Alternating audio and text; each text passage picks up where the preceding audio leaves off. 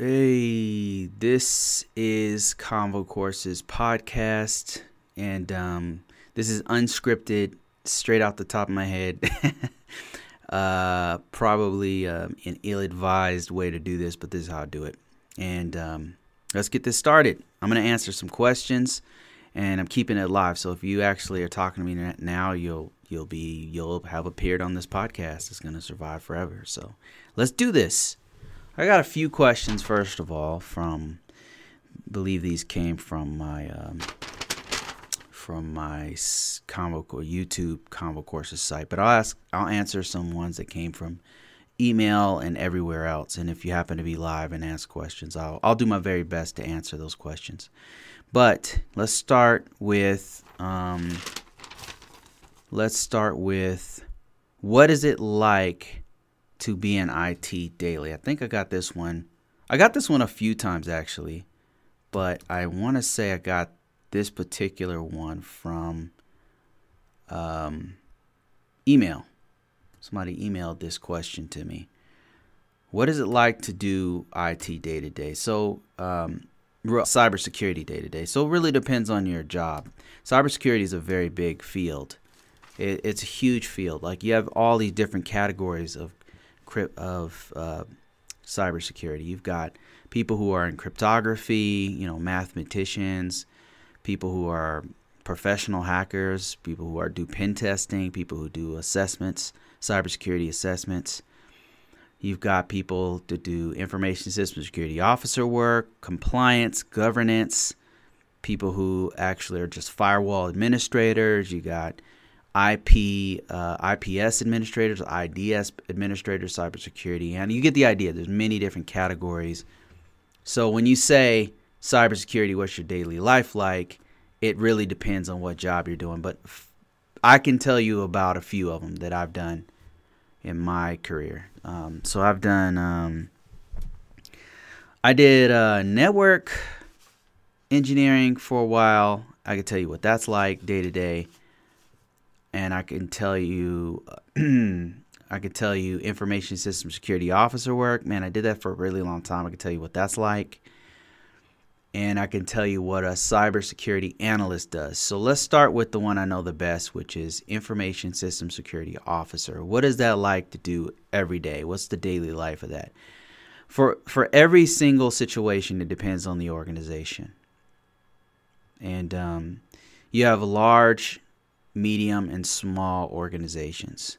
And what I've I've worked in all of those, and the the amount of work that they get, the it really depends on how much work they're getting at that time too. Is what's going to affect your. Those are all factors that are going to affect your daily routine and how much workflow you have. Um, the biggest things that affect your daily routine is going to be if they have processes that are in place the best organizations are the ones who have very clearly defined processes and they're able to figure out how much work goes to each person. Those are the best because they allow you to actually manage your time in the day. The worst ones are the ones who don't know what they don't have a clearly defined process, um, policy, or procedure, and it's just chaos. They're just kind of throwing things against the wall, see what sticks. They're the it's the worst because you they'll they can have you doing work and then you you deliver something and they're like this isn't what we wanted, you know. And that's very frustrating, psychologically frustrating. Anyway, you want to know what you do on a day-to-day basis for information system security officer work. So, an information system security officer is going to be a person who is coordinating with a lot of different uh, stakeholders. Stakeholders are people who have an interest in the information system security assets. And the assets are the information systems, the important information that they, if you think of a bank. So in a bank, they have servers uh, and they have their all of their clients' data. The data is is very essential to their business, and the system that that data sits on is an asset because if that goes down, you don't have access to your data, or the data is corrupt, or whatever, right? So an information system security officer is working with the people who have to who are directly interacting with that data interacting with the customers interacting with the larger organization So they're talking to everyone from the C-level execs, but mostly they're they're talking to other technical people. They're talking to other um, other policy people that's in the organization. So what are they talking about? They're talking about okay, Windows uh, had a bunch of patches on Tuesday. We have to di- where those implemented. Um, they're talking about things like that. Uh, they're talking about to they'll be talking to like say the vulnerability management team. Like you have a whole another team or a person who does nothing but handles the vulnerability management. So information security officer, one of their tasks is going to be to make sure that the security controls are still uh, in place, effectively in place on a regular basis. Continuous monitoring is their main is really the main job you do. That means all the time looking at the security controls and making sure that they're adequately in place. That includes making sure documentation is up to date. That includes making sure that if there was a recent scan, you're going to be looking through that scan and, and, and analyzing, okay, are our controls still in place? You may do things like that. And then it, if something's off, like you have a bunch of critical findings, you have a bunch of things that says, okay, Windows, Microsoft's out of date, uh, Linux is out of date, Oracle's out of date, uh, Adobe Photoshop's out of date, and you have this huge list. Now you have to see what is going on. So you'll be coordinating with manager, will be like, hey, we just got this scan in. Could you take a look at the, it?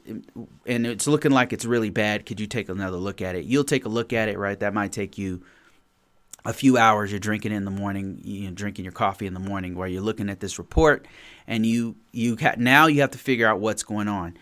So you can't arbitrarily just assume everything is is bad. Like there may be some things. Uh, some of it might be a false positive. Some of it might have just been cleared. Is this an is this old data? Uh, is this stuff that we need to, that we can fix? When can we fix it?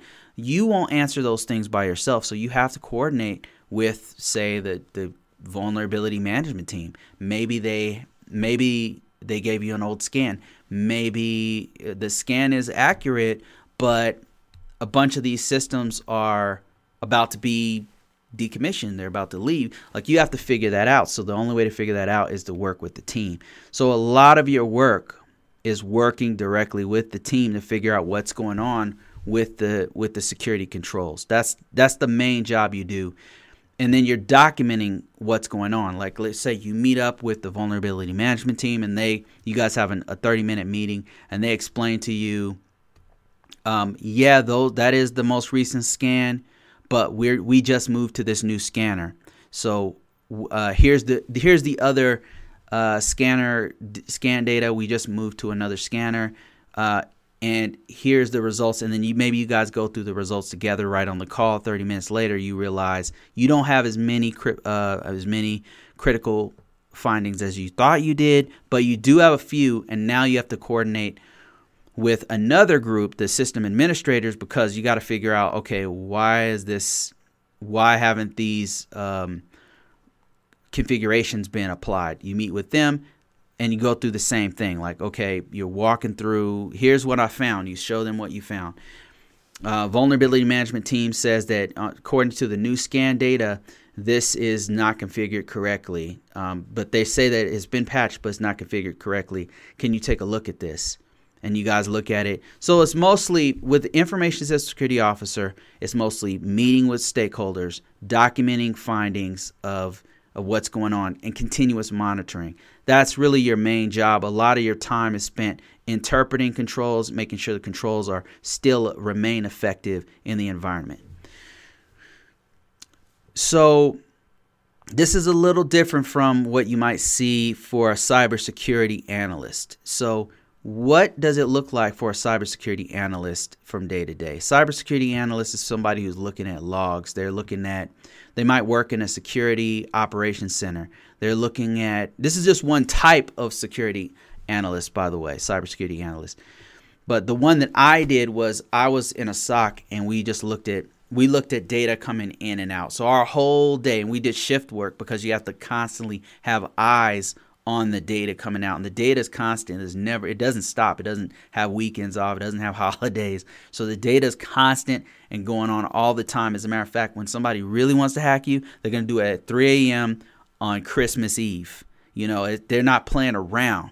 So you you have to have you have to always be looking at the data. So your whole day is spent literally looking at data on a screen and then taking some of it taking the interesting traffic that means the traffic like you already know like there's there's a certain amount of data that's going to go in and out for for people's work. And it looks it might look suspicious but you already know like this stuff is we already know what this stuff is. But there's going to be just a little bit of traffic like 1% of traffic that's called interesting traffic that you're going to really look at and you're going to analyze it. You're going to take that data. Let's say it's like it looks like somebody has tried to log in 5,000 times in three seconds uh, into this one particular system, and that system might be an asset, right? Maybe it's a it's a uh, system that you have in a DMZ that uh, holds public records or something for uh, for you, for your users, for clients, for the organization. So you might look at the the logs on what's going on, like what happened here. Was this an internal system? You're going to be looking at the source the destination and what occurred and then you're going to make a determination on whether you should escalate it to a security incident. If it's a security incident, then you have to alarm someone else in your organization, an incident response team, to figure out for for them to either check out that box to see if it's actually hacked, see what this traffic is, and maybe even implement like a something with the firewall team to stop that to stop that traffic. So that's mainly what you do on a day-to-day basis for cybersecurity analyst work where you're just basically looking at data, looking at logs and trying to find what where the interesting traffic is to stop it, to see if it needs to be escalated or to ignore it uh, it's something that needs to be ignored because we already know what this traffic is. It's something that our people need to do their work. That's that's kind of your whole day, and it's shift work. So you're gonna be working like either a day shift for 12 hours or a mid shift, night shift, uh, a swing shift for 12 hours, or a night shift for 12 hours. So um, the last one, let me see. We talked about information system security officer. What do they do? We talked about cybersecurity analysts. What do they do? The other one is technical. I where you're actually fixing things. So this one, let me see. Let me see. Uh, I was an architect doing uh, a SIEM, some SIEM technology at one point. My job was what I did was I was in in in charge of uh, or one of the people on the team. I don't remember what did I. I was in charge for a little bit, but I was a part of a team that made sure that the SIEM was up and running at all times. So if something broke, um, somebody would ring the alarm, call us, whatever they have to do, and we have to come in there and fix it. So we had, we were responsible for upgrading it, setting it up, and maintaining it. And and in some occasions we would create content uh, for the actual analysts. So we that means that we would make sure we would look for things like we would create like a rule. We like it's like it's not programming but it was it was very similar to programming. Like you would make a rule set that would would trigger whenever say somebody try attempted to log in a specific system a certain amount of time um, within a certain period of time or something like that was what you you could do or if somebody came into this port on the firewall and they went to this system and they they did this service you would write a program, sort of, it's not really a program, but you would write content to where it would trigger and then send an email or a message or pop up on a screen to tell the security analyst, "Hey, look at this. This is interesting traffic. This this might be of interest to you. Check this thing out." So that's what I would do. My daily routine was if there was nothing going on, like if there was nothing to fix or if there's you know nothing is down, there was no uh, there's no content to create, then you know sometimes I'd be organizing some of the old content that they had. Like they'd have all of these old um, manuals. I would update those. Um, or I would I'd be researching like the new upgrade or just studying a lot of times i was studying to be honest with you because I, I was new to the system. So a lot it's probably 70% of my time was studying the system and trying to figure it out and then learning the back end of it because at the time it was on oracle. It was very complicated. So we were, i was trying to constantly study and figure things out. So that was 70% of my time was studying uh, and then the other percent of my time was fixing things. Oh, this thing went down, or hey, we, we need content for this, or creating content for people. Uh, so that was that was what my job was like, and I noticed like most of my purely technical jobs were like that, where you were just pretty much sitting around until something went wrong, until something happened. Like when I worked, when I was doing network engineering, most of my time was like studying studying Cisco stuff, and if something was nothing was broken, we were just waiting. We were just sitting there waiting, or we'd be on call or something like that. But um, it wasn't it wasn't constant meetings. It was in a way less stressful because you only would get stressed when something was broke, and then it was like a you know it was like an alarm and things on people's hairs on fire, people panicking and freaking out and stuff like that. So the technical jobs I would say are actually easier I know that sounds crazy, but actual purely technical jobs, you're sitting around waiting for something to happen. And if nothing's happening, you're chilling. you're chilling, man. Um, you could chill in a, a cyber analyst job. The the analysts who weren't very good or don't know what they're looking at, they they kind of just they didn't really have a lot to do because they don't know they don't really know what's interesting traffic and what's not. They don't they didn't really know like how to, to where to go or what to do. So they were just staring at a screen of a bunch of data they don't understand. And so that we would what would happen is they would get these other tasks. Hey, do this task, clear out this queue here. We have all of this traffic. Look through all of this traffic right here and see you know see if you see anything interesting. Stuff like that. So that's what you do on a daily basis. I hope that that answers that question. Somebody asked me, "What do you do if you're information security officer?" So I just expanded on all the other ones. Let me see what other questions do I have here. Uh, what is it like working in IT? It really depends on the job. Um, it it depends on the job that you're doing. Having done purely technical, operational, and uh, like a, more of a management side of the house it's it's different for each one. Um, over overall, I would say number one, you, there is a there's way more job security in IT. I will give you that. So let me let me give you some pros and cons. Pros. Let's start with the pros. There's way more job security in IT. Even if even if you're a contractor and you get laid off, you if if you're in IT and you got like two three years of experience, you can get another job. It may not be the job you want it may not pay as well as your other job. A lot of Americans they complain about they can't find a job. They really there's lots of jobs here. A lot of times they don't want to do this or that job. And it's the same thing in IT. Like a lot of times you have there's jobs there, but it doesn't pay this. You don't feel like moving here or there. There's always something going on. But there i would say it the biggest pro for me has been uh, job security. I can always find a job. It may not be where i want to go. It may not be not what i want to do. It may not be a great company. It may not pay well but it is always a job that i can do.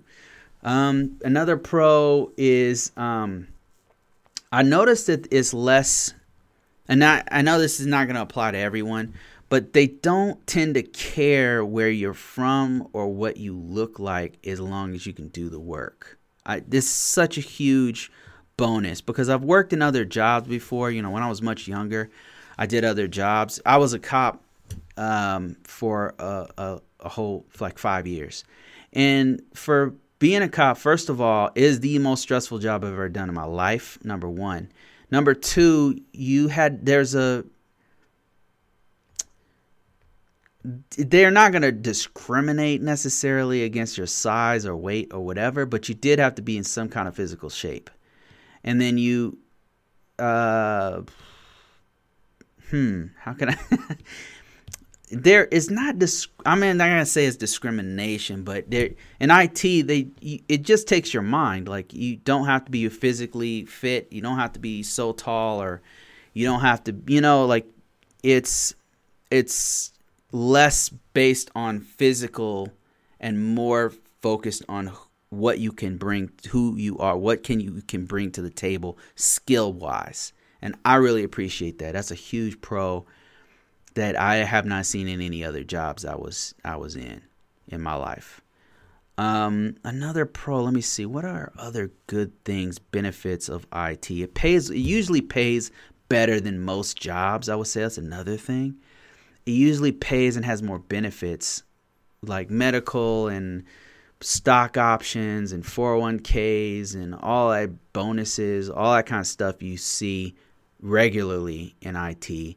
You don't always see that in security jobs, like physical security jobs. You don't always see that in in some of the medical field jobs that I've my, my wife is in a CNA. She doesn't see a lot of stuff that I see as far as like IT has so many extra benefits and perks and more money on as as a whole. It it pays more. Not all jobs, but on average it pays more than most whether you're in retail or you're you're uh, a cook or if you're if you know restaurant hotel industry they they make way less money as a matter of fact a, a old coworker of mine um, who worked on that SIEM system with me he was like a professional services SIEM uh, guy and a SIEM is a security in, uh, information event manager that collects logs and then people look at the logs or whatever but he worked at this company. He told me his dream was to become a cook, and he did. He actually he was an older guy. He was like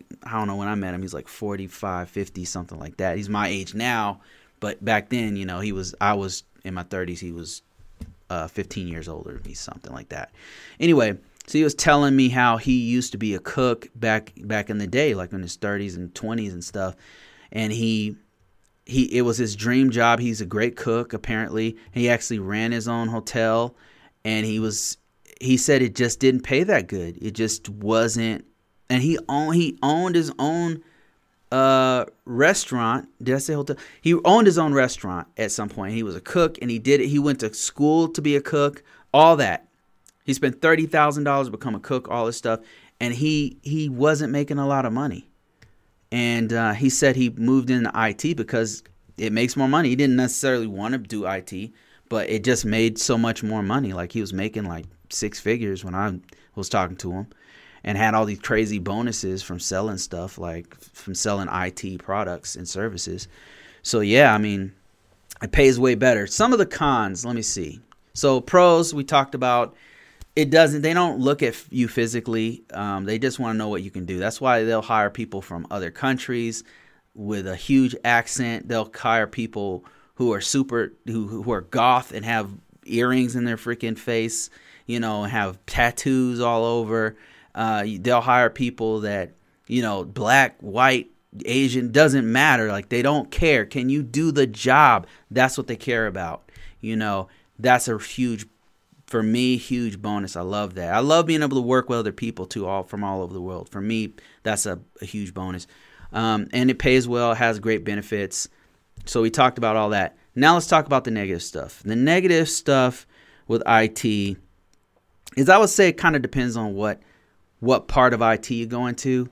It can be very stressful. Um, in in what I do, which is more of uh, this more governance and risk management framework, it can get very, it can be very stressful at times. And then if you are a, uh, another one I've done, I currently do is risk assessments. It can get very stressful. There's a lot of money involved, and companies, uh, you know, their whole sometimes their entire livelihood depends on the assessments that they get. Because they you know there's a lot of stress involved and and they're constantly under attack by by all of these different by all of these different um, you know hackers and stuff. Like it's a it's a war going on all the time. So it can be very stressful depending on what job you go to. I've been at some jobs where like the network engineering job wasn't stressful. It was it was pretty chill. Like we didn't we just didn't do anything until something happened. Like we studied of course, you know, or or maybe they want us to document the the the network or something like that. But if there was nothing going on, if there's nothing broken, you were chilling. It depends on the job. So it can be stressful. Um, it can be volatile too. I know one of the pros I said was that it makes more money and it's more stable, but you can always find a job. But that said, it's constantly moving, like it's volatile. Like you constantly have to learn to keep up with the craft. And you, you know, in that way, it's not like banking where you learn it one time and then you're good, right? You you learn how to flip houses one time and then it doesn't. It's not going to just suddenly change. It's going to remain that way for years. In IT, like you constantly have to learn. So that is for some people, that's definitely a con. Um, if you if you you can lose your skills. You know, it's it's almost like a musician, like a, a really good guitarist. Like if you don't play for a long time, you can you can lose your your skills. But also it's constantly moving. So and then like another thing that's volatile is the companies are constantly moving.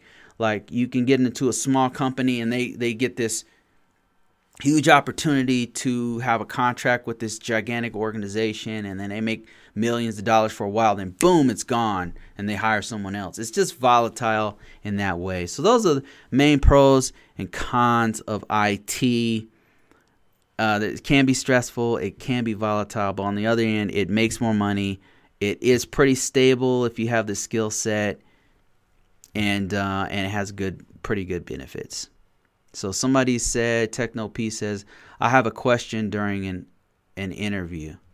Uh, what is the question? I have a question during an interview. He says, uh, they ask me, how will I configure a new IT information system as an ISO? I told them, as an ISO, I don't configure them, but I ask, uh, they ask me to just explain the process if I'm faced uh, with the job. Here's what I would say, and I don't know if this is right or wrong, but anytime i am asked questions like this, I always tell them like I will re- I'll re- uh, rely on my team. Like, uh, what am I configuring? Number one, like it depends on what I'm configuring. Let's say I'm configuring. This is what literally what I would say on this interview. I, I would say, well, it depends on what I'm configuring. I have done it before, right? Important piece. I have done it before, but normally what I do is I consult with the person who is in charge of that system. Let's say it's a, uh, uh, let's say it's a firewall, right? So number one, what kind of firewall is it? The person who's in charge is going to know what kind of firewall that is. Um, if it's a, the, let's say, oh, okay, it's, it's a Cisco ASA, it's a Cisco ASA firewall. All right, I would sit down with them and I would want to see how they've configured the firewall. I'd sit down and and, and work with them to figure out um, how we can best implement security on this system. So what I'm so right here, what I'm telling them is that I am willing to do that work. I wouldn't. so if I tell them, well, I don't do that. I'm I'm an ISO. I don't I don't do that. I'm right there telling them what I'm not going to do. You don't want to do that. What you want to do is tell them you want to tell you want to always emphasize how you can help them right now if you don't want to do anything technical then yeah you said the right thing because you don't want the job basically but if you want the job you don't want to tell them no. You don't want to tell them no. You want to you want to find a way to tell them yes. Does that make i hope that makes sense. So like i said so number one i'm telling them immediately. Well, the first thing I'm going to so first of all, I do have experience con, um, configuring systems. I do. Um, now, as your ISO, I'm going to work with the people who are in charge there. I'm assuming that you have a team that's already doing the firewalls. And by the way, what is it? Is it is it a firewall? Is it a server? Depends. Kind of depends on what I'm doing. They let's say they say server. Well, a server 2012? Okay, so the server uh, Windows Microsoft 2016, whatever server it is. So I'm going to sit down with the team and I'm going to learn what it is what we're, what we're doing to the to the standards of the organization. So yeah, I'm going to work with the team, figure out what's going on, and then do and make sure that the system is configured within the security standards and policies within the organization. I'm telling them, yes, I'm going to do it. I'm telling them I'm willing to work with a team. I'm telling them, yes, yes, yes. that has gotten me hired almost every time. Almost every time. Because nine times out of 10, the place that you're going to is working with a team of people. They want to know that you're willing to work with a team of people, that you're willing to roll with the punches because some some especially smaller organizations, smaller organizations are awesome by the way. They're awesome because especially if they're on the rise, you can you can get stock options early in the company, you can get um, you can be a part of the, building their their actual organization to this next level. Um, they're usually way more flexible with you. So anyway, you're in a smaller organization, and a lot of times they need you to wear multiple hats. Like it sounds like what they were really asking is, are you willing to do it? Right? Not necessarily because they, especially if they didn't tell you the if they said okay it's a firewall you're on a firewall asa cisco and you need to configure it to um, to block the any any's on the firewall now they're asking you okay are you a firewall administrator that's kind of different they're asking you to step through what you're to do you know what i mean that's if you don't have the skill set you don't want to lie to them and try to to fake it you want to be like nah i'm not really a firewall administrator, but I'm willing to learn. You know, so once again, you're telling them, you're telling them yes. Like I don't, I have not done it before with an ASA, but I'm willing to learn. I I have worked with a, a Juniper firewall, whatever. I don't know if Juniper even has a firewall. I have worked with a Palo Alto firewall, but I've never worked with an ASA one. So I'd be willing to learn it. You know, I'm not sure directly immediately how to configure it, but I'm willing to to work with your team and learn it. So so that that would be how I would answer it, and it's worked every time. As a matter of fact, the current job that I had asked me something to that effect. They asked me a question I didn't know. They asked me, um, well, I think it was PCI compliance. I'd never done it before. I've never done. I'm not a PCI guy. PCI is a, a risk management framework for credit cards. Uh, for credit card systems, systems that take your credit card information, they have to have a certain level of security uh, to protect our privacy whenever you run your credit card through. Now, I didn't know it, I, and I flat out said, "Well, you know, I told. Here's what I said. He said, "So have you ever done PCI? Because we have a couple clients that have PCI, and we need somebody who has that skill set. What do you bring to the table for that? If you were asked to work with PCI, what can you, you know, what can you bring?" And I said, "Well." you know, sir, I, I've not done PCI DSS before. I am familiar with it. I've heard of it. I know it's in line with what I've done before, risk management framework. But to be honest with you, I've never done PCI on a uh, on a system before. But I'd be willing to learn it. It's something I'm actually very excited to learn about. You know, and I'm and actually I have looked at it before, and it looks very similar to what I've already done many, many times with risk management framework. So I'd be very interested in, in learning that with the team. Boom. All right, somebody said, I just completed an online course risk management framework and, and FISMA, and I watched a lot of your videos, and I will like to know your best advice on getting my first job. What kind of job uh, what kind of job you willing to recommend I apply? What kind of job will you recommend I apply to? Um, okay, so for this, I would ask you, Brown, what kind of background do you have? What's your what's your background? First of all, is what I would ask you. Because what your background is is gonna determine what I would recommend to you. Um, I, I get this question often. I get this question often, Brown. So it really depends on what your background is.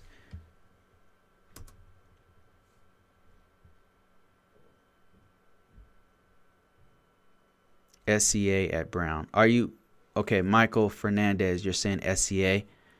Are you Brown, or? I'm wanting to know what Brown's background is, and I can answer this question to the best of my ability.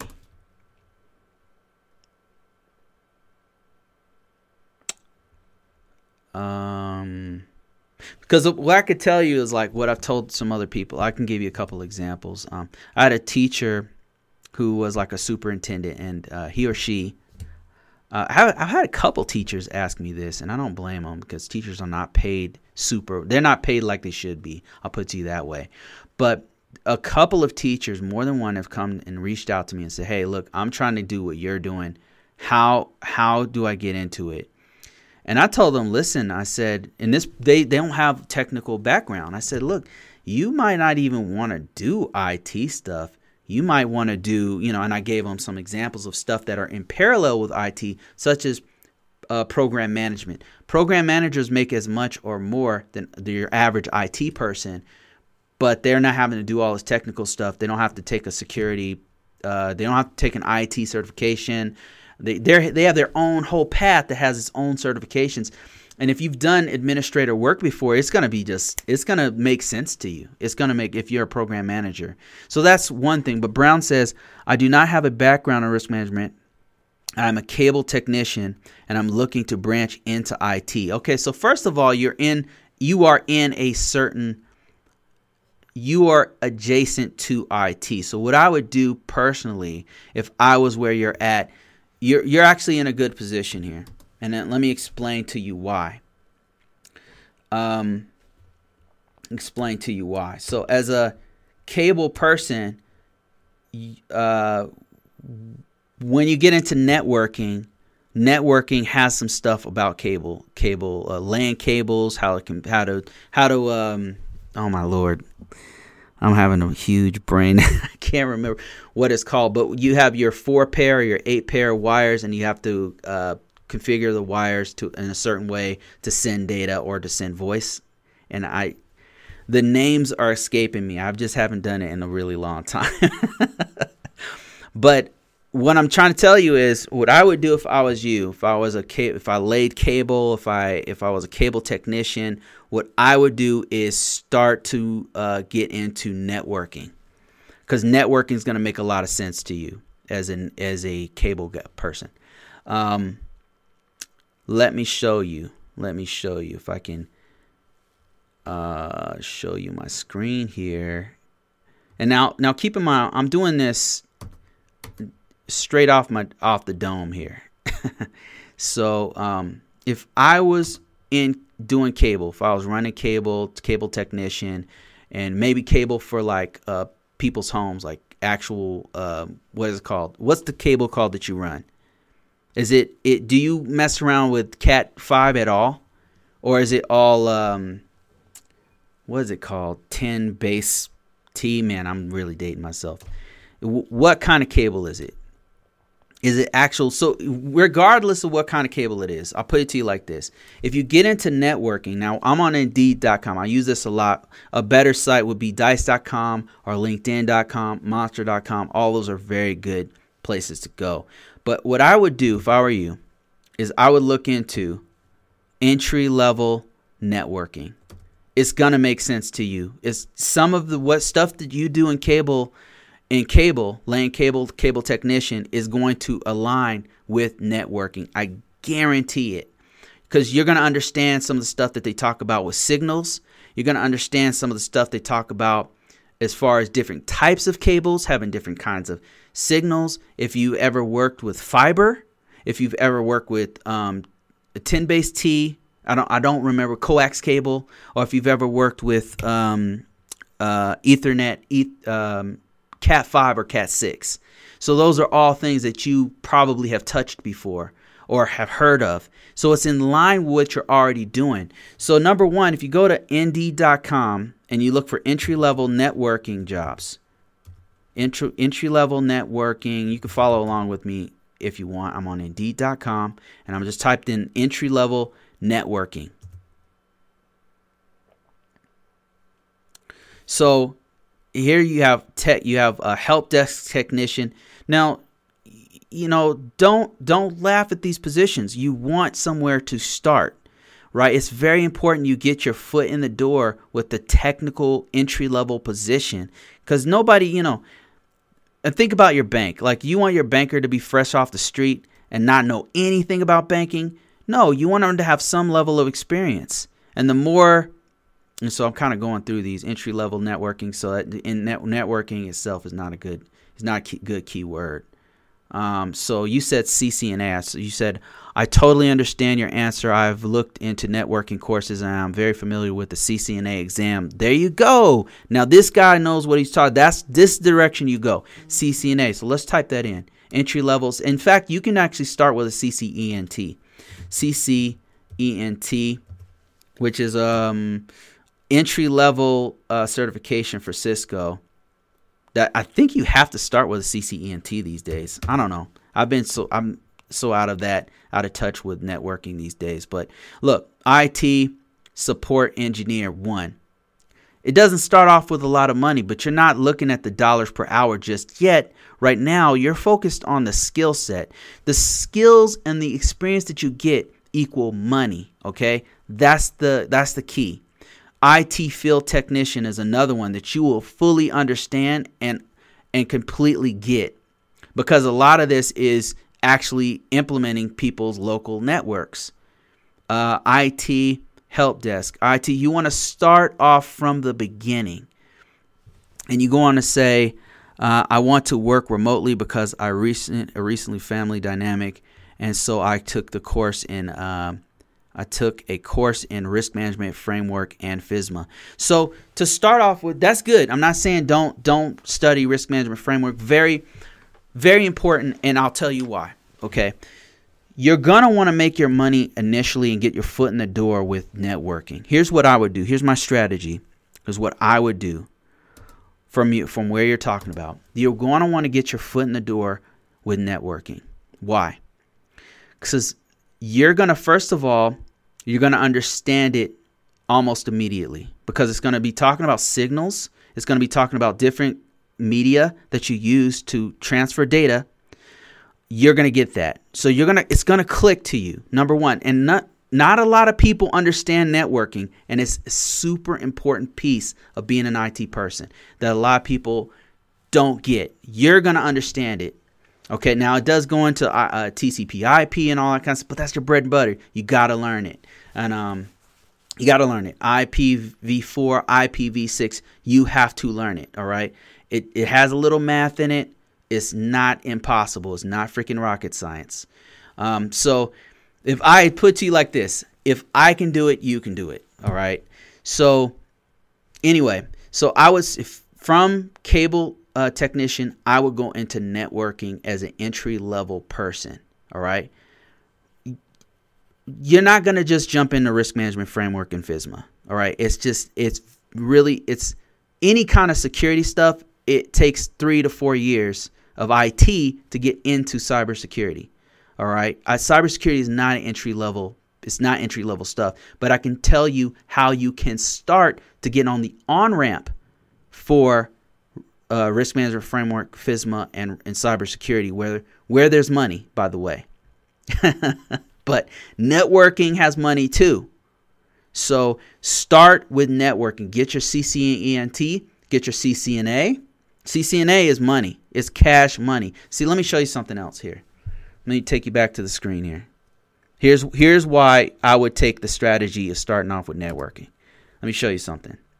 I'm just going to type in CCNA here.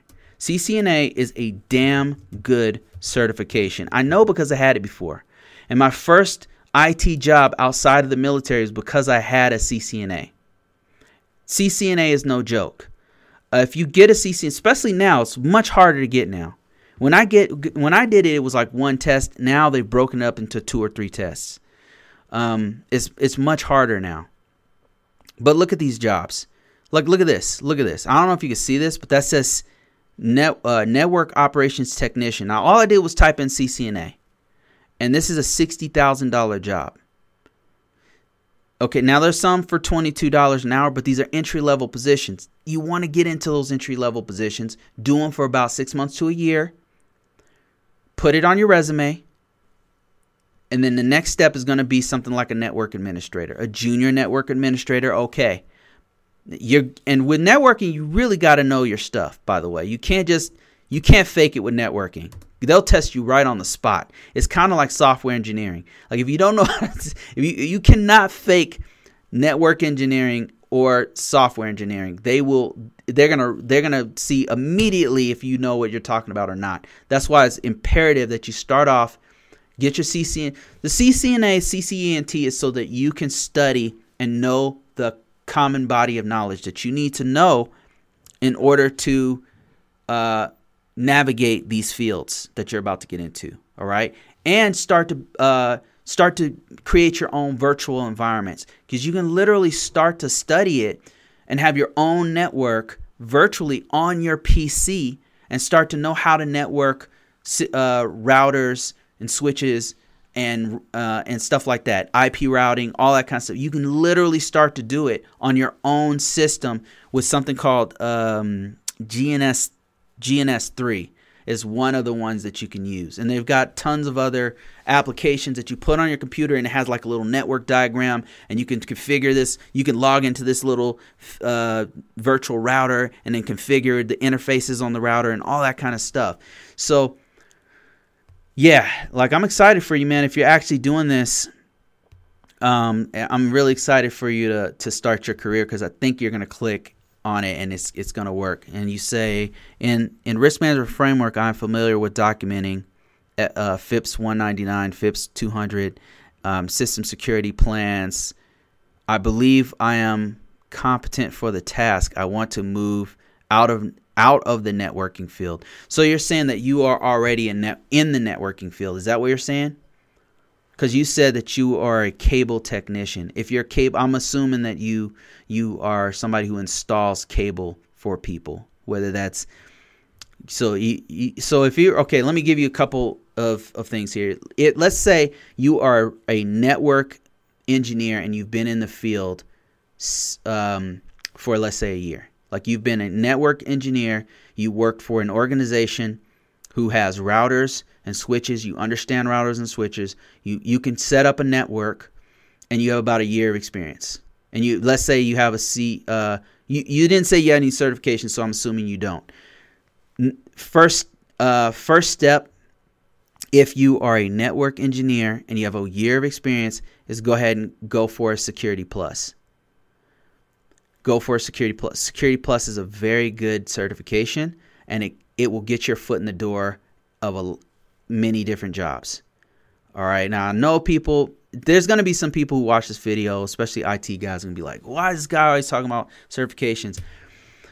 I'm trying to make people money. Listen, the industry, you may not like it, but the industry does look at certifications and they, they look very highly on certain certifications. Security Plus is one of those certifications. So get the certification. I mean, if you want to make, do you like money? If you like money, get the certification. You don't have to like the process. You know, don't. it doesn't make sense to hate the to hate the the game. Like, I mean, you can hate the game, but play it. You got to still play it. You know what I mean? So get the certification. Okay, so Brown says, like you rightfully said, my job is borderline networking. Exactly. That's why you start off, Brown, with networking because you already understand it. Get your CCNA, get your CCENT. I'm talking about if all you do is if you're a cable technician, your next level is network is either help desk or network engineer. And I'm saying network engineer because if you understand networking, you are already a three steps ahead of most people who are entry level in this in IT. I mean, if you're an IT guy, tell me I'm wrong. Most people don't understand networking and they get through this whole field without knowing, understanding it, without doing any of it. You already have a little taste of it. And all you got to do now is take that next step, which is get that CCENT, CCNA, whichever one. I think CCN, you got to get CCENT first. Then uh, get your foot in the door with a networking job, like a junior level networking job after you get about six months to a year in, you could probably go straight for a Security Plus and apply for a risk management framework job. You, you can apply, I mean, you can, you not probably, you can apply for it. I can't guarantee that you would get it. Um, they're looking for a little bit more experience, like two, three years of experience being doing IT stuff. Um, but you could, if you, with your cable background, you could probably have a little bit more leverage in there. Another question is do you have a degree? That's another one. Michael uh, Fernandez says they will ask you for a Security Plus and a CEH. Um, Uh, don't hate the game. Yeah. I mean, that's another one. See, it's funny because CC, CEH people hate that's especially hackers, man. They sh- they talk so much crap about C- and I'm like, listen, the HR departments who are hiring people and paying people, who hold the purse strings, those are the guys asking for the CEH. Do they know what they're talking about? Of course not. They're not IT people. You know, the real certification to get is the OSCP or the, you know, Kali Linux, those kinds of certifications. Uh, SANS course pen testing certifications are legit. CEH is is I know. Listen, CEH is a list of different um, is the processes that uh, you use for uh, pen testing and hacking, stuff like that. And it's just a list of tools, and that's the test. You know, I mean, that's from what I've heard. Oh, okay, but guess what? It pays a lot of money. Like if you like money, then do it. If you like, if you like money, if you don't like money, okay, you know, go hack some systems or something. Uh, Brown says, uh, and I know people are gonna hate me because I said just said that, but I'm just saying, like, I mean, do you do you want to make money in this field or not? Um, Brown says, "What if I was a teacher or a nurse?" Um, like I said, um, you Brown, if you are a cable technician, you already have a leg up on a teacher or a nurse. I do get teachers and nurses contacting me asking me uh, to if they to do risk management framework, and what I tell them is, I'm honest with them. Like doing cybersecurity takes two to three years of solid IT. Now, if you've been doing cable work for a while, guess what? Some of the stuff you've done qualifies as IT work. So you're you're almost there. Your next step is to do pure networking stuff or help desk. Either one would do, but networking would be way more beneficial to you in the long run. I'm just telling you. Um, so I would, if you are a teacher or a nurse, what I normally tell them is I tell them to either go into um, help, some kind of entry level help desk job, which is going to be hard for them because they they're starting from nothing. So I'll tell them, hey, use your current job at, as if you're a nurse. Let's say you're a nurse. I say use your current job to at your hospital. Let's say you work at um, I don't know Centura or some local hospital, right? And you're a nurse there. What I would do if I was a nurse at a hospital and I want to go into IT is I would start talking to uh, the IT guys there. I'd, I'd talk to them, see if you even want to get into that career field. Then if they're if it's if it's legit and you're like, wow, you know, this is something I really want to do. Talk to the uh, talk to your HR department, see if they have any programs for nurses to go into IT. You'd be surprised talk to the organization you work for even if it's if you're going to a college talk to the organization that you currently work for and say hey i'm i'm really wanting to get into it um, do you guys have any programs to start it work ask them just ask them ask the local help desk guy usually some geek will really want to talk to other people about their job um, about either how horrible it is or how great it is, you know, and because they're, they're, you know, um, you you can really, they want to talk about their craft, especially if they love the work that they do. They're going to want to talk about it.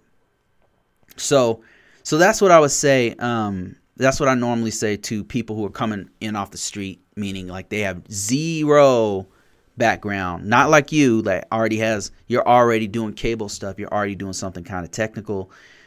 You actually have a leg up on most people even I would even argue some IT people. You actually have more experience. You probably you'll you'll be surprised um, once you get into this field.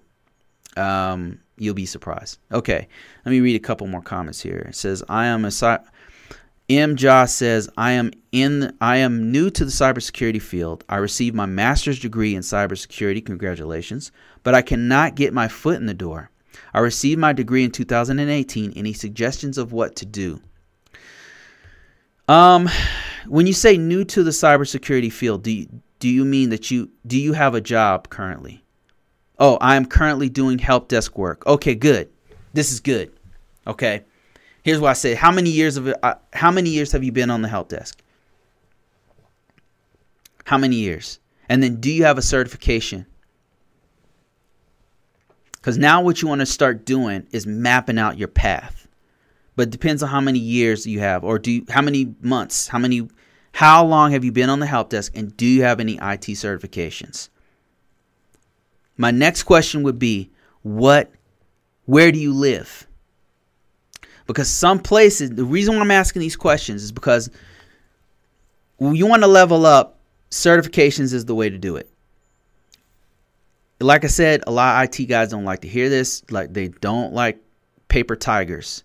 About 10, 10 years? You have 10 years on the help desk. You have 10 years on the help desk. Is that what you're saying? Okay. How many certifications do you have? Do you have any?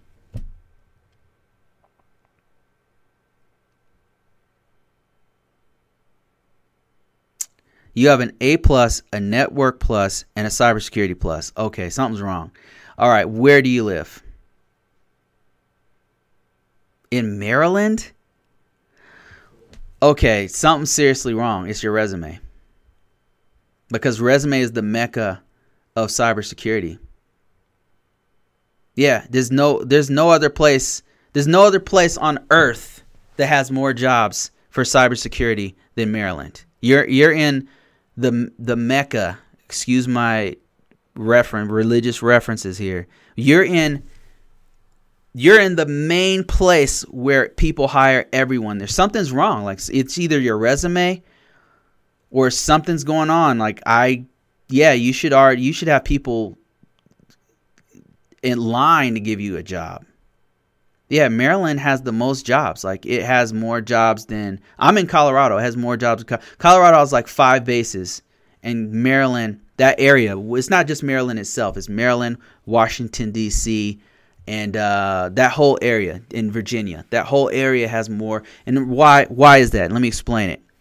They have more federal organizations there, I think, than anywhere else in the United States, if I had to guess. They have all the three letter organizations. They have Department of Defense. They have several other federal departments there. And then you have like three states with all with all kinds of state departments. Like you have so many jobs there. So whenever somebody says I can't find a job and I'm an IT guy in Maryland or Virginia or whatever, I'm like, there's something wrong with your resume, man. It's, it's got to be. It's got to be. I mean, it's people offer me jobs. I'm thousands of miles away, and they offer me jobs in Maryland constantly. I have to turn my phone off so so that they could stop calling me. I don't. Yeah, something's wrong with your resume. All the jobs I, um, all the jobs I'm out for, they denied me because of lack of working experience. You have ten years of experience. It's your resume. So I mean, what I would, what you could do, um, you said you already have a security plus, a CompTIA security plus. I mean, I I don't know. Are you a U.S. citizen? I mean, I, something's wrong. Michael Fernandez says he lives in Maryland, too close to DC. What the F? Yeah, exactly. WTF. That makes no sense. Man, that makes no sense. I'm in MD and still waiting behind uh, to be hired. Maybe resume. Yeah, it's. I'm telling you. I'm telling you. I get so many offers from that place. I mean, I. It's constant. Most of the jobs. I'm okay, you say uh, 10 years on the help desk, not in cybersecurity field. Okay, so here's the thing, my man, and all you guys, like, listen, if you're on help desk, you have done cybersecurity work before. You just have to you have to put it on your resume. What you do is you put it on your resume. Have you ever updated a, a um, an operating system before? If you've ever updated signatures on uh, antivirus, if you've updated the antivirus software, if you've installed antivirus software, have you ever created an account for a user? Have you ever, uh, all of those things are cybersecurity uh, things that you've done before. Have you ever written a document for your organization? That have you ever written instructions for your organization? Have you ever participated in helping them out with the policy? Have you ever done continuous monitoring? What is continuous monitoring? It's scans. Have you ever have you ever helped part of your organization run scans before? Have you ever had to connect the system to the network and had to put security on that on that system? All that stuff should got to be in your resume. It's got to be up front. Cuz you've done security before. You're not just some help desk guy. You've done security, especially if you've done this for 10 years. If you've done this for 10 years, you definitely have 10 years of security experience. Active Directory. I mean, come on. You got to work with policies. You got to work with uh, domain. It's all security. It's so many security stuff wrapped into uh, endpoint devices, like where you have to lock down the system, lock down users, all that security stuff. You just have to put it on your resume. It has to be on your resume so that you can say legitimately say I've done cybersecurity since 2000 the year 2000 or whatever. You said 10 years, so the year 2010. So, yeah. You can legitimately put on there you are a cybersecurity person if you have done any of the things that I just said for a number of years. You just got to put it on your resume. So if, if you if you're presenting your resume in such a way that it looks like there's certain things you put on your resume that makes you look like um, that you've been doing you're on the help desk for a couple years, right? But if you've done all this stuff, you need to put it on your resume and you need to highlight the cybersecurity stuff you've done. And you need to put a ton of of keywords on your resume so that people will see it and when they do, as a matter of fact, let me let me just show you a couple things real quick before I get off this thing. I gotta go cook some dinner, but um, I just want to show you something real quick. I want to show you something, couple things. I mean, I want to enlighten who because I'm seeing a couple people saying, "Listen, I I've been in I'm I live in Virginia and I don't have a job and I'm an IT person." I'm telling you that that is nonsense. I mean, I'm not saying you're a liar, but I'm saying that's ridiculous. That is ridiculous. It's Virginia, DC, Maryland are the hotspot for this whole thing right now. It's going to change. It's, it's not it's not to last forever. Just like Silicon Valley didn't last forever. You know, it's not to last forever, guys. Right now, though, it's a gravy train. It's a gravy train. There's people starting businesses out there. There's people uh, hiring tons of people out there. I'm not I'm not even messing around with you. Half the jobs that I've gotten came from Maryland. If and I work from I'm in Colorado. I probably took four or five of you guys' jobs.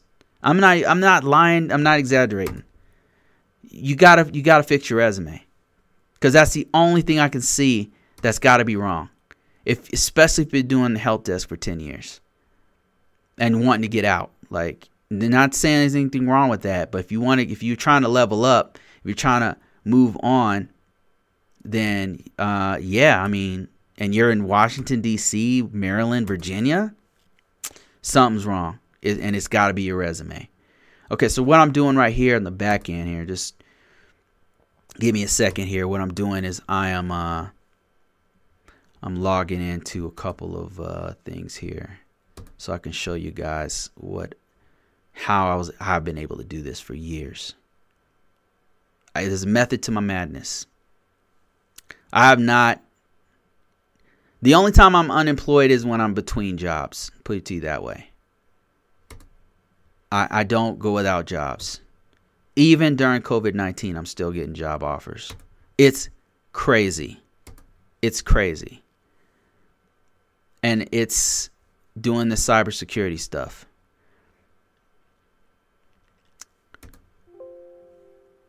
and there's a reason for it. And I'm going to show you that reason here in a second, as soon as I can log into my freaking account. Give me a second here. I'm tr- I'm really trying. I haven't logged into this thing in a long time. Oh, what is going on? I'm trying to get into LinkedIn and I can't. Something's wrong. I'm about to lock myself out.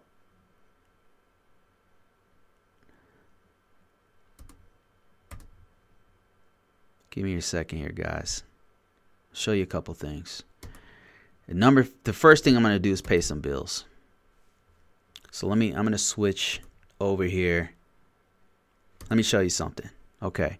What you're looking at here is Convo courses, okay? Now, Convo courses is a condensed version a, conden- a condensed organized version of my YouTube channel where I take everything I've learned and I put it into a course. Some of these courses are free. Um, some of these courses that I put out there are are free on here. Organized. I'd spent hours working on this stuff. But let me show you one that it, it doesn't get a lot of sales, but it's it's the one as in life has been the most beneficial to me. This is resume marketing and cybersecurity uh, for cybersecurity and IT. This right here is why I'm always employed. This right, this course right here. What I did was I take took the method that I have been using for years and years since I got out of the military in 2000. I got out of the military 2003. I have not been out without a job. I always have a job. I'm always offered jobs. And and I was like, why why am I so why am I so lucky? It's not luck. There's a process to it. It's not luck, guys. Success favors the prepared.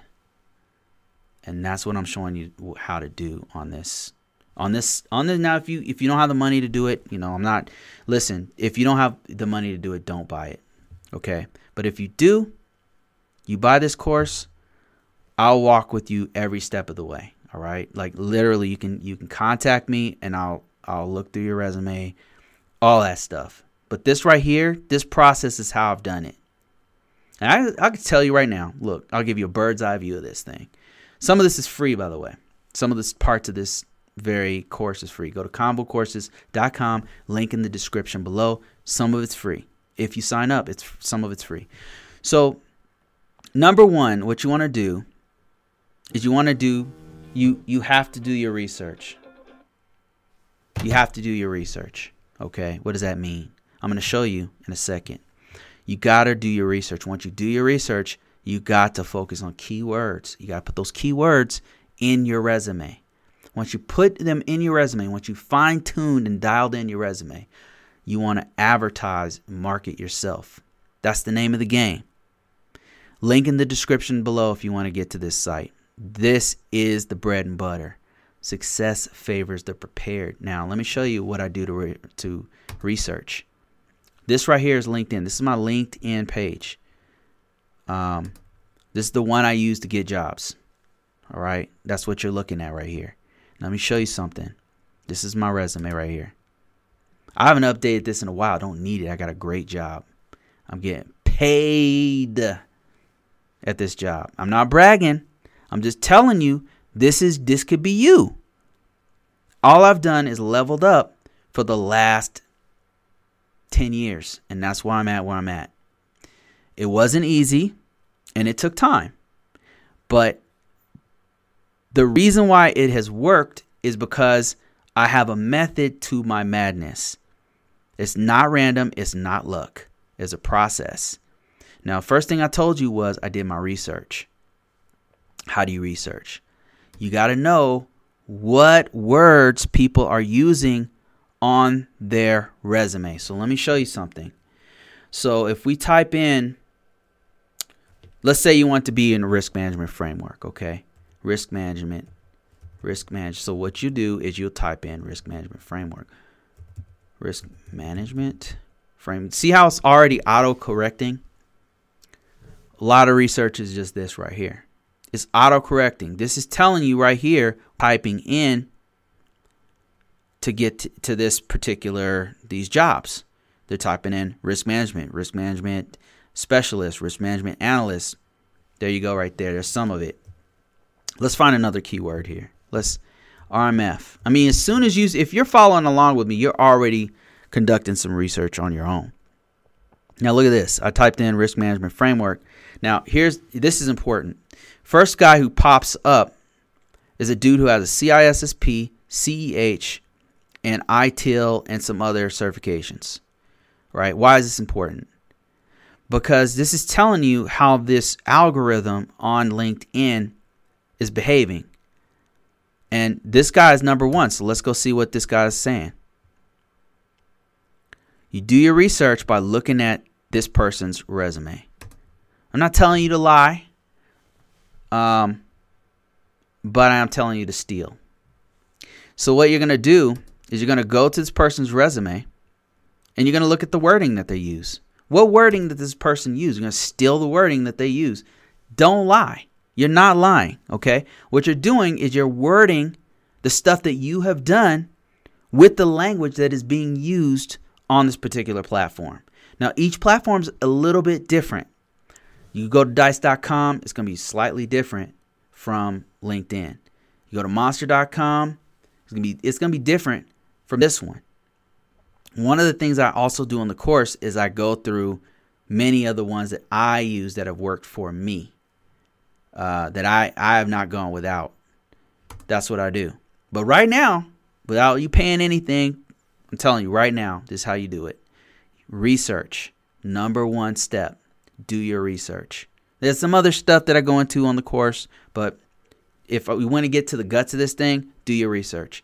What is research? You're looking for the language of whatever whatever field you're getting into. Cybersecurity is huge. Like what if you say I want to be in cybersecurity, what does that even mean? Think about it. Cybersecurity is like 20 different fields. All right? It's risk management framework. It's network security, it's cryptography, it's forensics. There's so many different fields. You got to be specific. Now, that said, once you choose, let's say you cho- chose forensics, right? You chose forensics. You got to realize that once you do your research, you'll realize, okay, well, forensics, the, the average person in forensics is has a bachelor's degree, has a master's degree. The average person in forensics has a master's degree. I don't know if that's the case. I'm just get, I'm speculating, okay? I don't I've not been in forensics. But your research is going to allow you to know what the field is like and what you need for that field. Some fields require no less than a master's degree. Some fields don't require a degree at all. All right? They require certification. Some fields are like super heavy on certifications. Listen, you can hate the game all you want, but I'm just telling you how it works. So, Number one, do your research. What is the field you're trying to go into? What do they need? All right. Um, what kind of keywords do they use? You can, that's easy to find out. You just go to LinkedIn and you see what people are using in their resumes. You you you look at employers and and look what they're looking for. What are they typing in when they say they want a risk management framework person? How many years on average are they looking for? You'll find it's around 2 to 3 years. By the way. Now, if they want two to three years of experience and you don't have that in risk management, um, you might want to look into your own organization and see if you can get in. You might even already have risk management framework experience. And that's one of the things I tell you how to put on. How do you put that on your resume? If you, how do you even know if you've done it? I, will give you one example. Like uh, M. Ja right here says he's been doing help desk for 10 years. And I asked him, like, okay, have you ever assisted with a policy before. What kind of policy was it? Was it Sarbanes Oxley? Was it a DSS PCI? Was it a risk management framework policy? If it's a if you've helped to create a risk management framework. Now I know this, I know that I know that sometimes our field, like me as a risk management framework person, as an ISO, I have reached out to firewall guys and said, "Hey, could you? I'm not. I'm not firewall person. Could you put I'm trying to write this policy or procedure about firewalls. Could you add some stuff in here? And then they will give me what they have. They give it to me, and then I use, I put it in a different language or whatever. You know, I translate it to where managers can read it to easy speak. and then it's boom, it's a policy or it's a procedure or whatever. So if I've helped this, if this firewall guy has helped me by giving me the data, guess what? He has participated in a risk management framework. You can put that on your resume and you're not lying. So that's why I ask them Have you ever written a procedure? Have you ever written a policy? That's half of our job is uh, writing policies, reading through policies, correcting, updating policies. A lot of our job in risk management framework is doing that very thing. So if you've ever written a policy, if you've written a wiki, if you've written any of these things, especially if you've done it so that you can your organization can be compliant with FISMA, can be compliant with state and local regulations, you have participated in security compliance. You have to put it on your resume though. If you don't put it on your resume, no one's going to know that you ever did those things. I'm blown away when people tell me that they have been in Washington, D.C., Virginia, and, and Maryland and are not leveling up. It blows my freaking mind because that means your resume is jacked up. It's got to be. I mean, I don't know what else could be. I really don't because it's not racism. it's, I could tell you that much uh, because they're hiring me in another state. You know how many com- how many companies that I've worked for that were from Maryland? Quite a few. And I'm I live in Colorado. So, just telling you, the jobs are there. Um, okay, somebody else said, um, "Do you think not having a bachelor's degree will really hurt my chances?" Um, I would say this. I'm just going to be very frank about this. Um, it will hurt your chances of of making more money because a lot of companies, especially contracting companies, are looking for a bachelor's degree. Now, there's things that you can do instead of a bachelor's degree that will help you to continue to level up, and one of those is um, certifications. Here we go again, right? Certifications, but certain certifications make as much or more than bachelor's degrees. I'm just just being honest with you. Uh, a lot of contracts. The reason why a lot of contractors are looking for the bachelor's degree is because um, because it's federally it's federally mandated by um, they even it's so the federal policy and directive is called 8140 80, 8140 is very interesting. It's one of the things I talk about in my in my um, course, by the way. 8140. Let, I, let me let me see if I can show you real quick. I really got to get off this off this thing after this though. 8140. Let me show you why so many people ask for this. Oh, eh, by the way, so while I'm typing here, one of the things that you can do um one of the things that you can do instead of a bachelor's degree is a CISSP or a CASP uh, certification. And I'm going to show you why in a second here. If I can find a good place for the. Okay, you know what? Let me just show you my screen real quick. Should be safe. Okay, so what I did was I just went into Google and typed 8140 certification. Uh, 8140, like I said, is a DoD directive. It's actually used across federal, many federal organizations use this.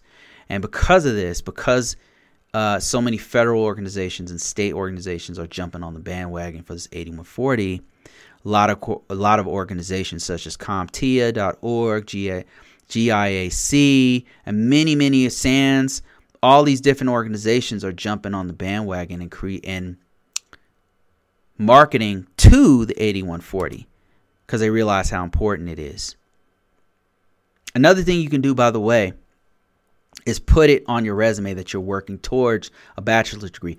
Some companies will actually help you to get that degree, especially if you have skills. If you have skills, skills is the most important thing. It's more important than a certification, it's more important than a degree. The most important thing you can bring to the table is your skills and your experience. I mean, by far, bar none, experience trumps everything.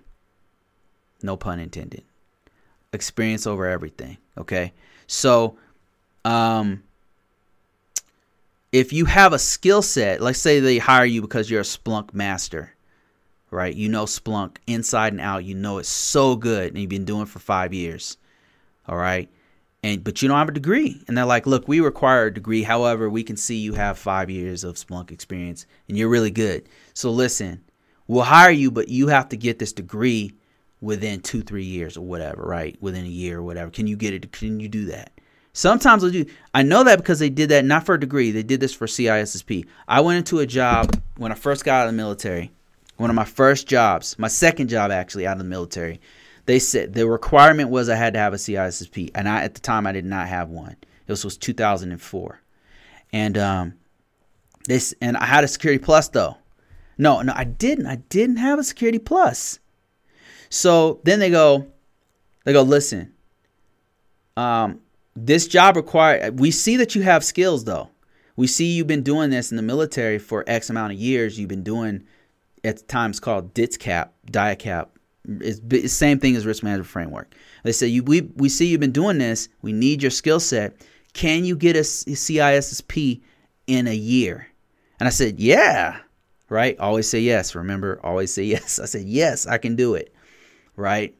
And I was confident at the time. I was confident I could do it.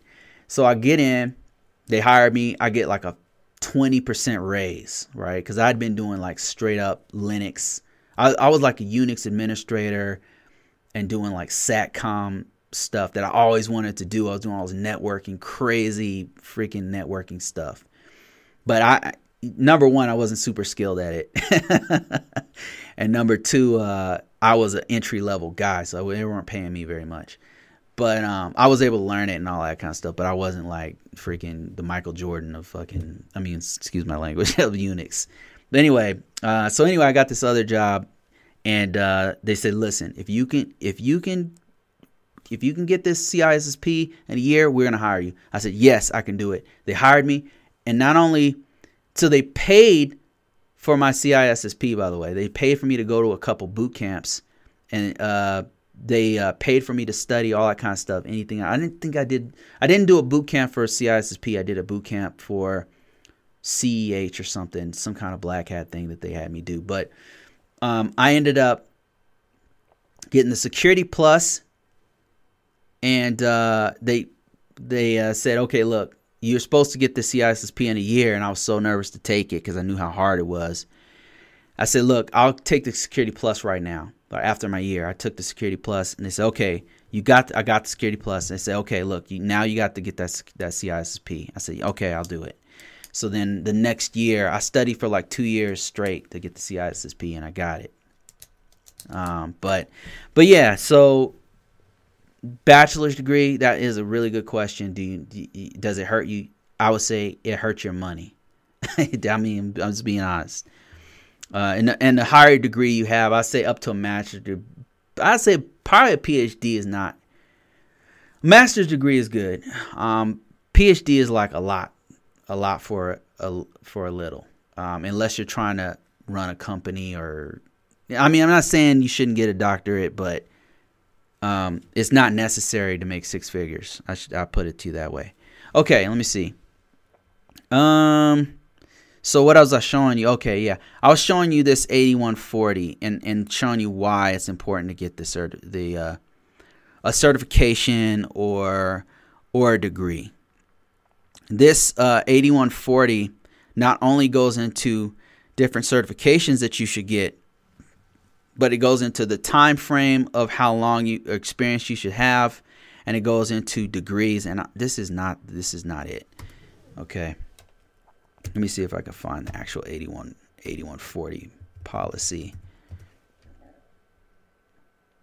um there's so many people advertising for it these days that uh, it's hard to find the actual 8140 here's um here's the 8140 right here um I don't know if this is the full blown poly. Let me see.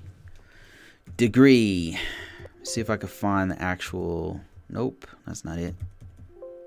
Nope. Certification. Certificate. It goes into certificate. It doesn't.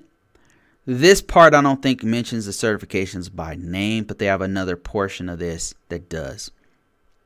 Goes into how many years of experience you should have. It it details essentially this is this is not the this is not the document. This is the directive, but there's another one that goes into greater detail about it, and I'll keep looking for it as we talk here.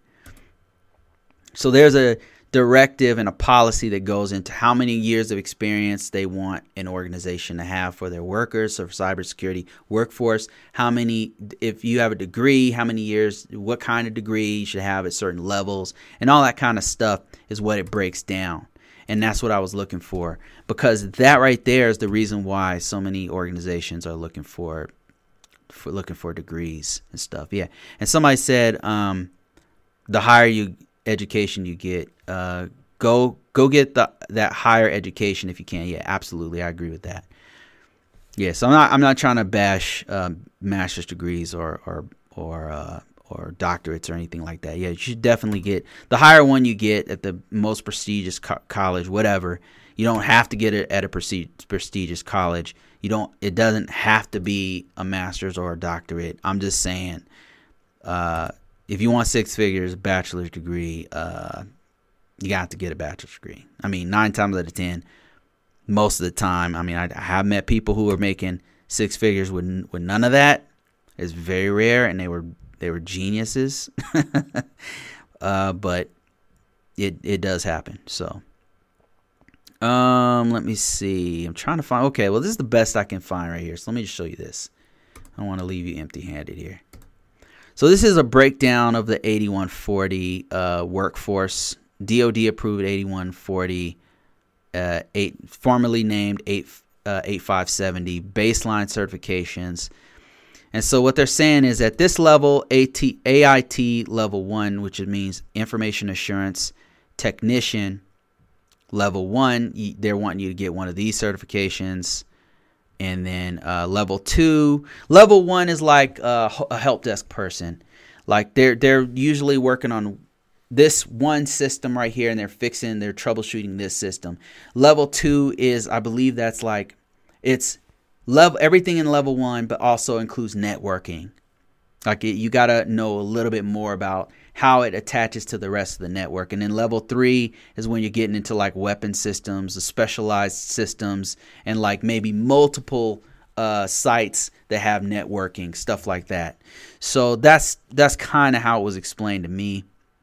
And uh, and since I've been in the field, that's kind of how they put you into these different boxes. And then information assurance management, that is dealing with the people who actually manage the help desk or manage the the LAN or the environments, uh, the enterprise level stuff. And then they have other ones like architect, which I've never, I've never been a, uh, worked with them. I, have not done the, that position. Uh, cybersecurity, uh, service providers. I've done some of these. I was an analyst at one point. Uh, incident responder. I've done that. Done auditing and some of this stuff. And yeah, they they're looking for these particular certifications, and these do t- uh, change from time to time. So I hope that answered your question. It's kind of a long-winded explanation of a of something that was a little bit more simple. um, okay, I'll answer. Let me read one more question. I get the heck out of here. Um, would you recommend moving from a GS federal uh, ISO to a contractor position? The benefits and stability are good are really good with feds, but the pay is low. Um, Thomas Johns, I actually did a whole video. Please search out my video on this YouTube channel for this one because I've been asked this a couple times and I did a pretty thorough explanation of what I think somebody specifically asked me. They were a GS person and they were trying to move into contract work and they asked me what whether they should do it. And what I did was I broke down the pros and cons of each, but I can very quickly do this. What do I think about this? Let me just pros and cons. Okay, GS position for ISO, they're not paid super high, but you got to take into account that they have the best benefits probably of anyone in the U.S. the United States, as far as the United States is concerned. Right, you probably can't compare to uh, uh, Sweden or something like that, but in the in the United States, the the GS positions probably have the best, the best um, benefits. They have the most time off. They have really good medical benefits, which is super important in the U.S. They have good dental benefits. They have it's solid, right? It's so solid. And then it takes an act of Congress to get you fired. Like they do not fire people in GS positions. Um, that said, um, it can be stagnant and you're kind of in one place for a really long time.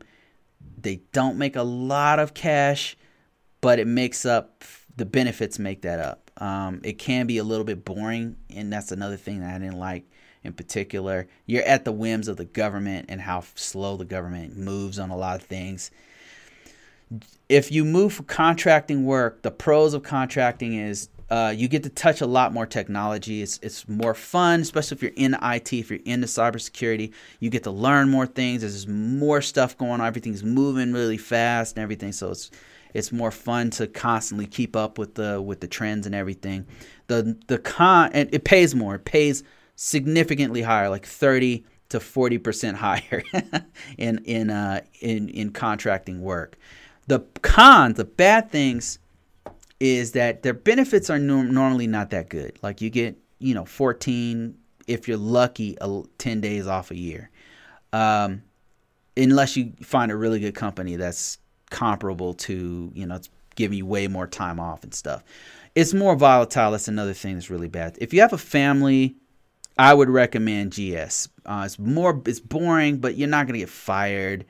Contracting work, I've been doing it for years um, it's super volatile, man. It's it's crazy volatile. Yeah, you get paid more, but at any moment they can just let you go for any reason. It's just ridiculous. And especially now, companies are not loyal to workers. They really don't care.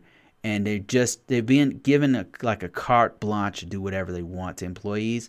I know I'm not trying to complain or anything. I mean, I've been living off the the teat of contract work for many, many years.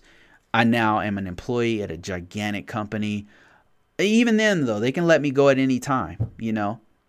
They let some guys go because some time card stuff that happened about a month ago.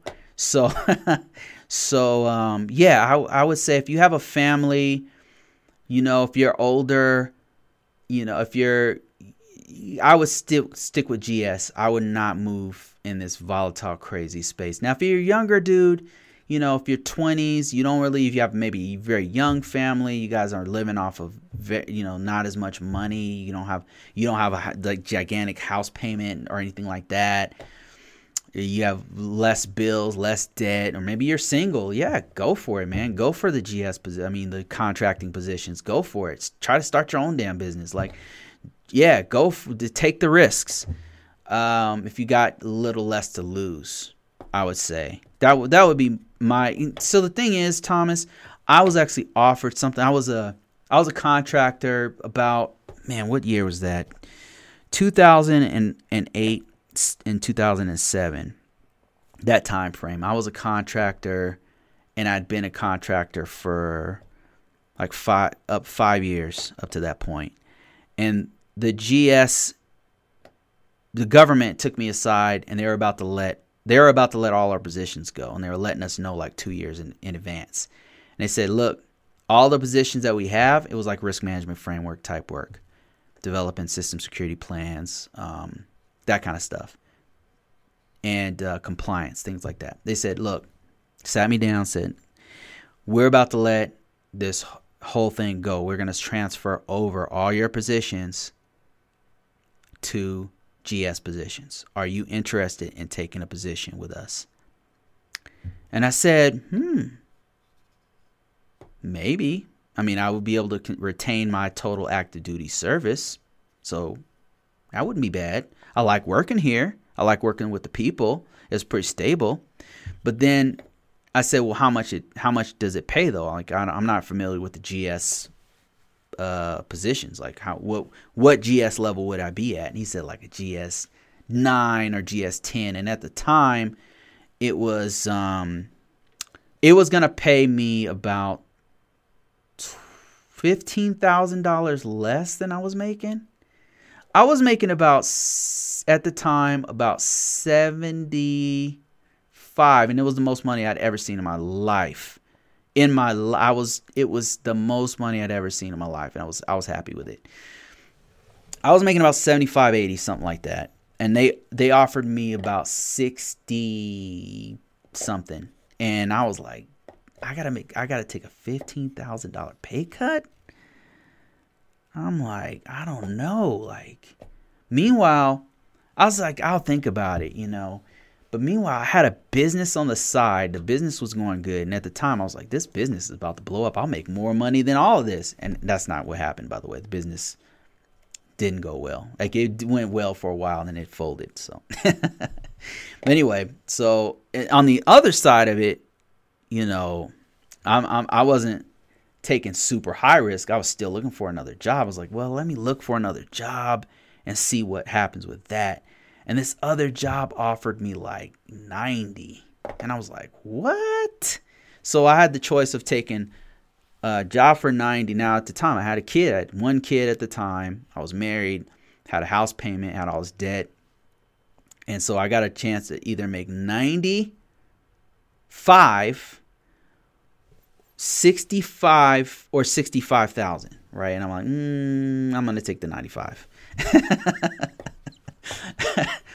and uh yeah, I mean if I if I'd done it though, here's the thing, here's the drawback for me.